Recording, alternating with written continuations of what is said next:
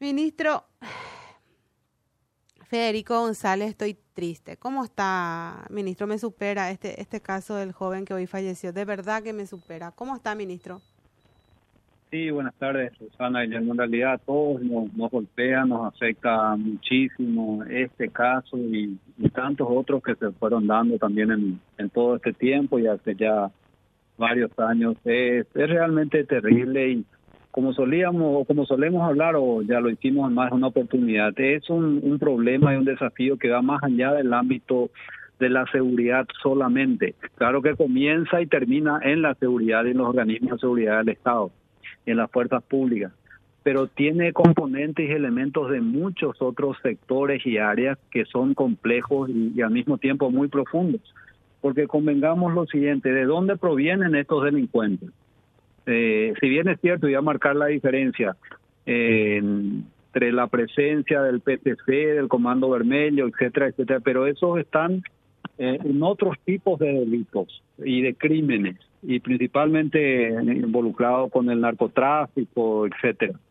Pero circunscribámonos a, a esto, a los delitos que se dan a veces de modo diario en, en, nuestro país, principalmente en Asunción y Central.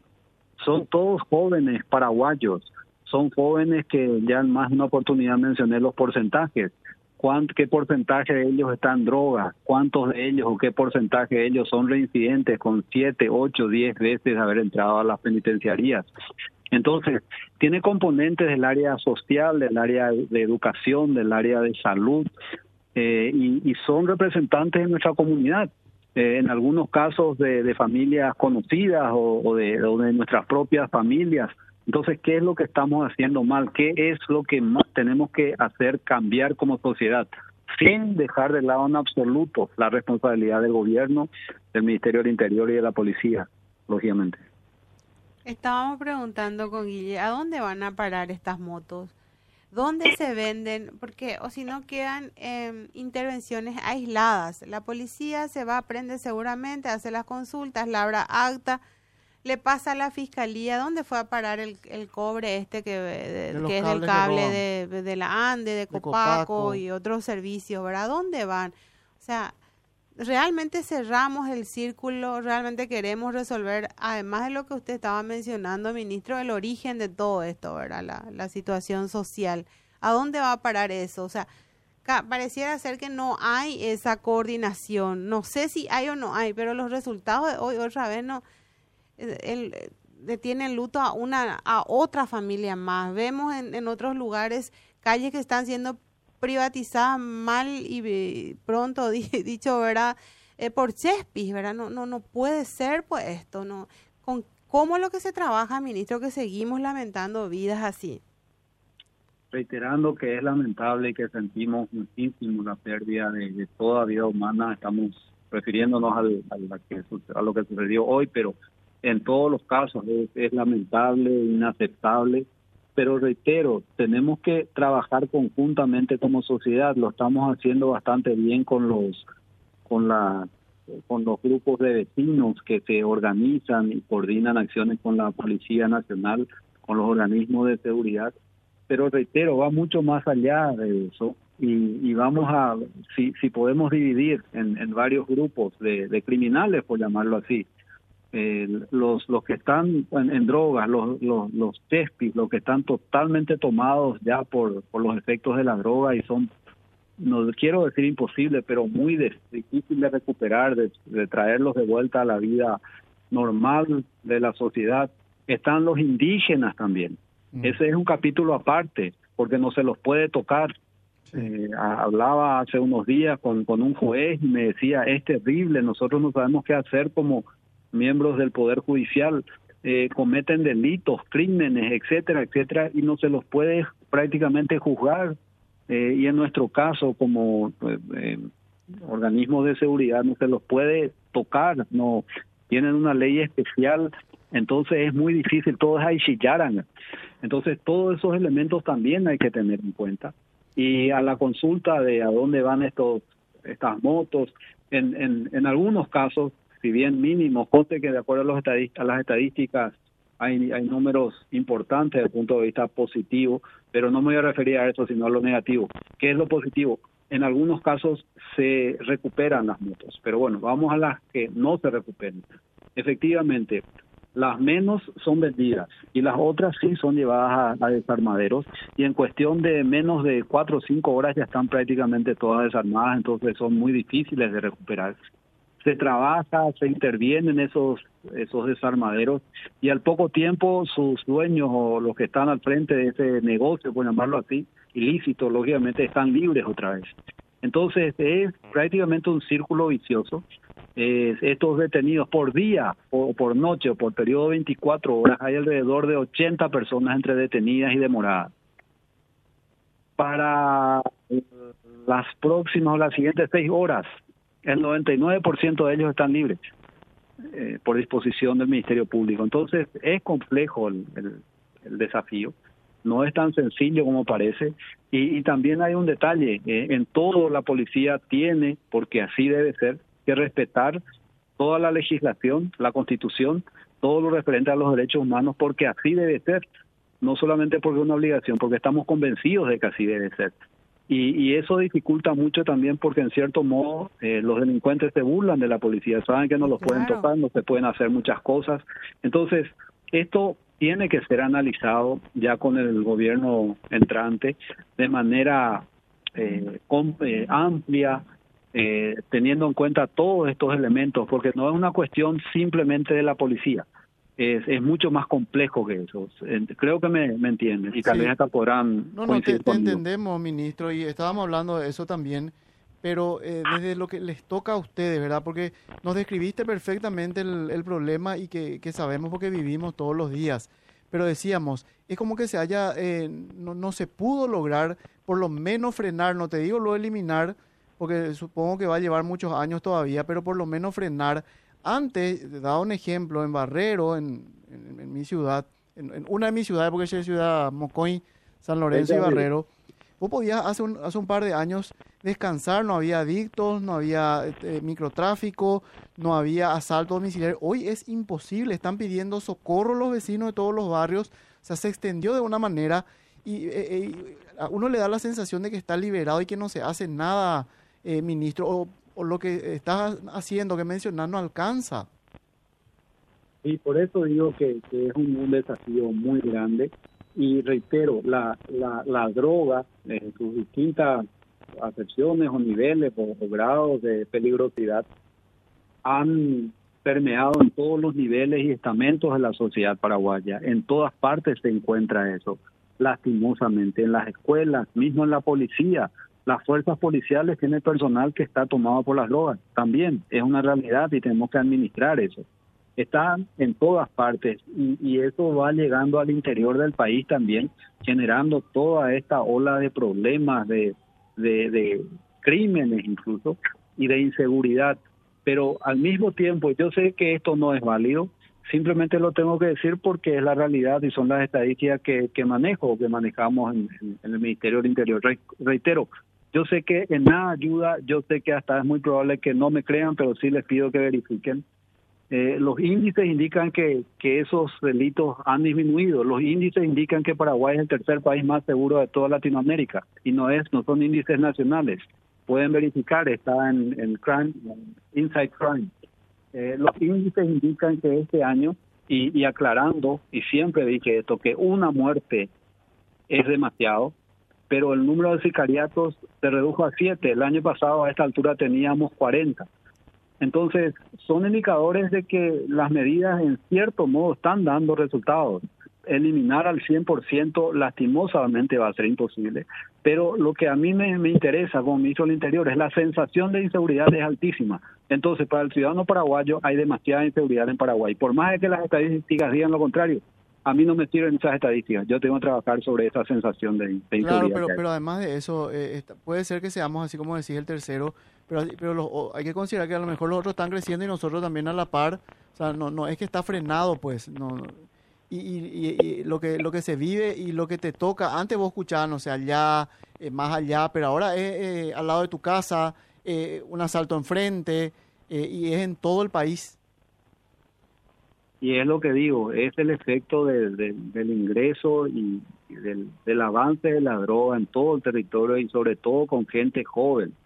Eh, reitero, estas estadísticas que ustedes creo que ya conocen de memoria, yo ya las dije varias veces y también el comandante de la policía, el, el 85% de los delitos de estos, motochorros, robos en las calles, asaltos, eh, son cometidos por jóvenes entre 14 y 25 años, el 85% de ellos, entre Asunción y Central. El 80% de ellos son drogadictos, ya totalmente tomados por los efectos de la droga. Es eh, muy difícil que salgan de eso. Y el 82% de ellos son reincidentes, con 7, 8 y hasta 10 veces de ingreso a las cárceles. Entonces, es realmente complejo el, el escenario. ¿Cómo lidiar con eso? Eh, sí les, les reconozco que en, las dos semanas, un poco más, 18 días del problema de las manifestaciones en todo el territorio y sobre todo frente al Tribunal de Justicia Electoral, la policía estuvo netamente concentrada en eso. Y, ahora que ya pasó, sí les puedo admitir y, reconocer, eh, era más fácil para los, los delincuentes actuar, porque la policía estaba concentrada netamente en eso.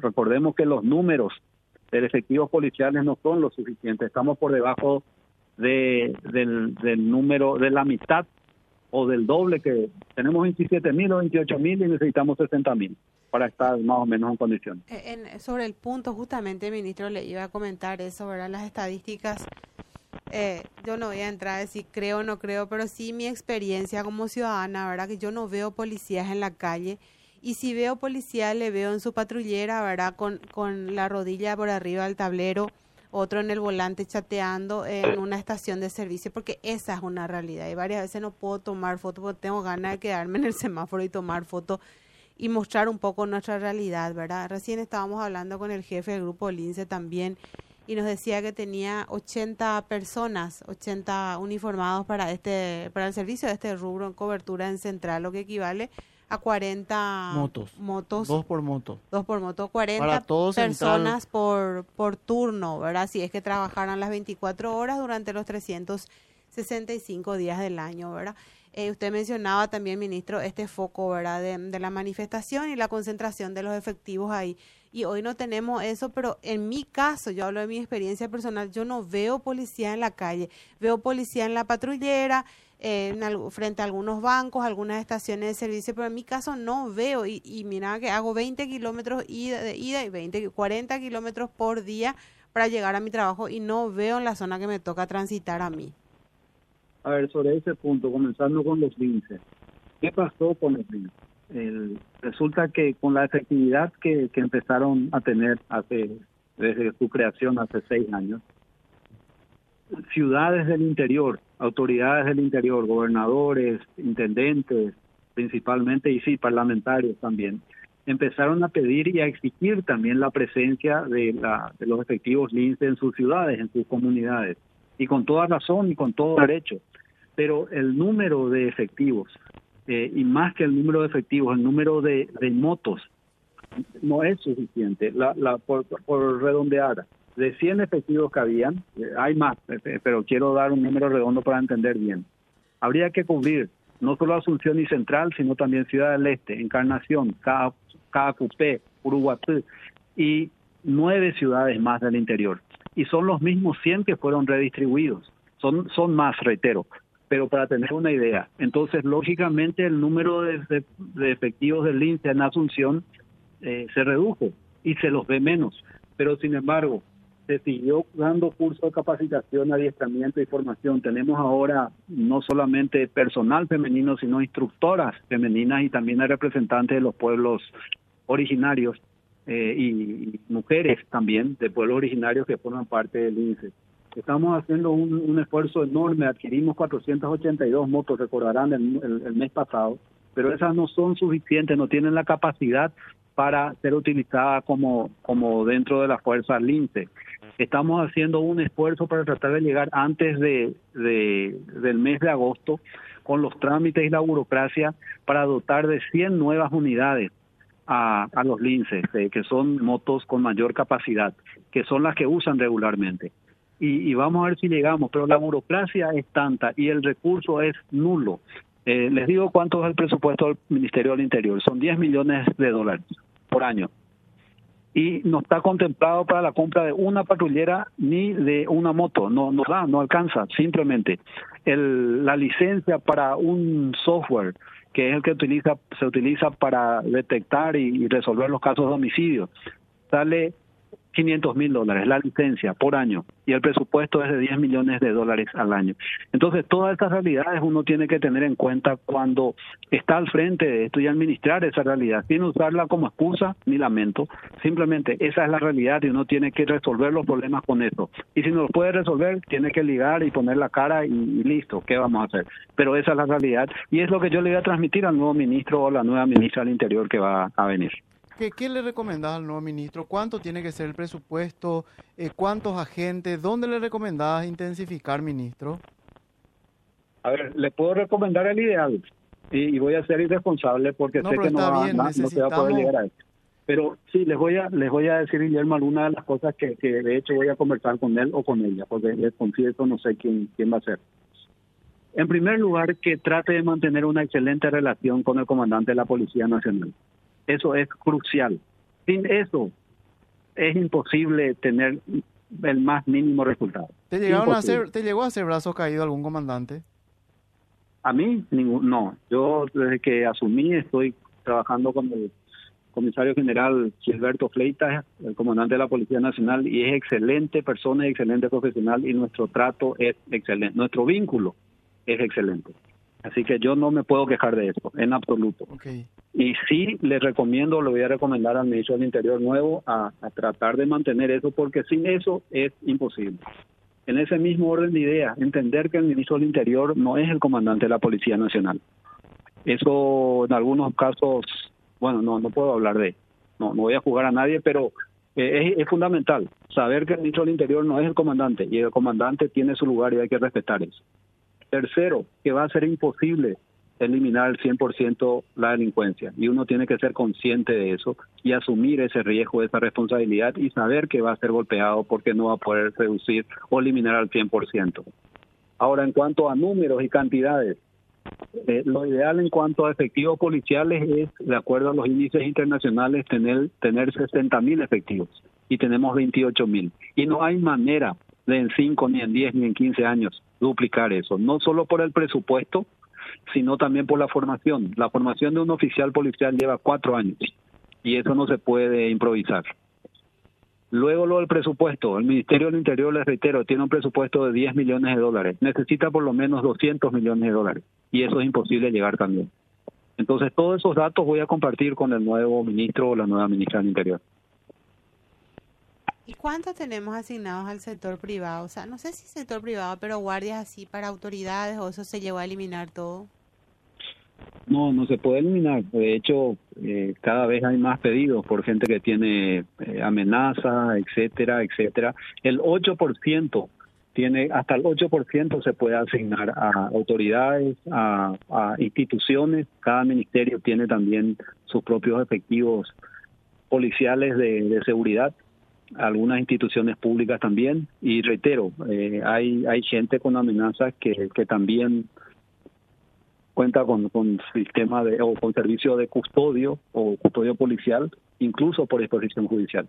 Hasta o sea el, el del 20, de 28 mil el 8% así es sí. Y tengan en cuenta que de 28 mil perdón comercios Comercios en principio no no los tiene, salvo casos puntuales y de cuestiones específicas que, que han tenido grandes eh, golpes, por llamarlo así, delincuenciales, pero en general no.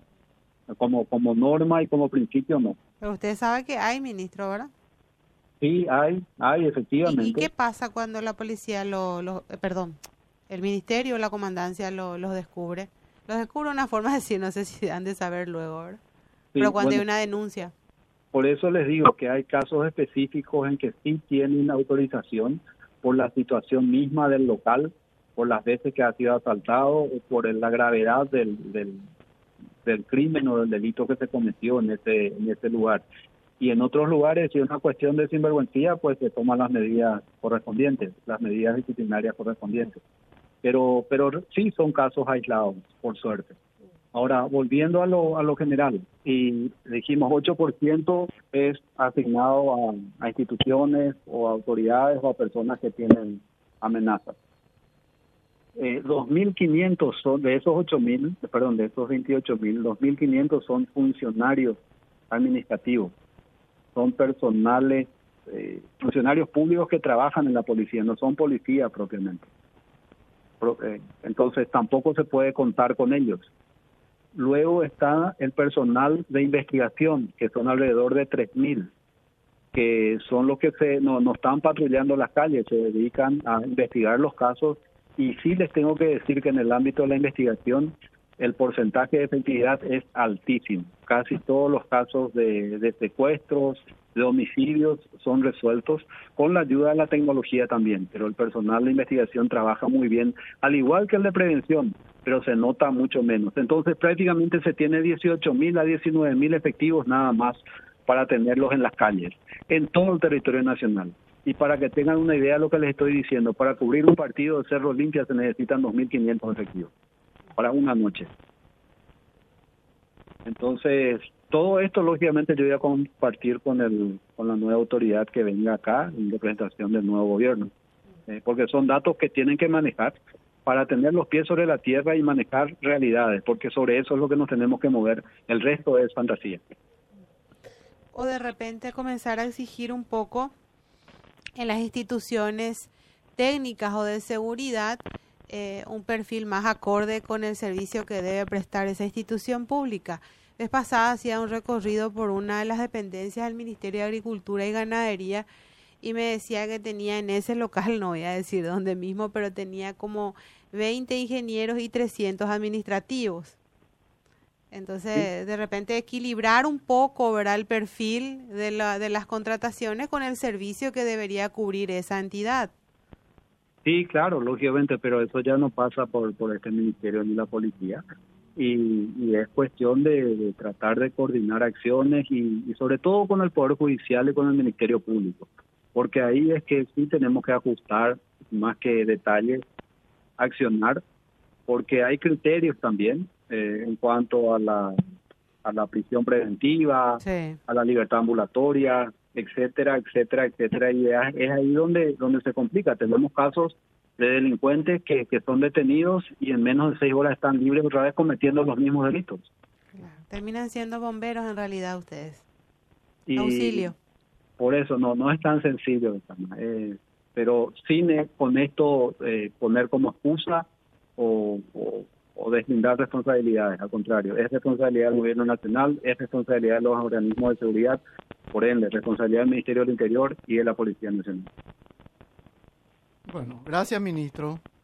Bueno, muchas gracias a ustedes. Gracias por el tiempo. Gracias, muy amable, ministro.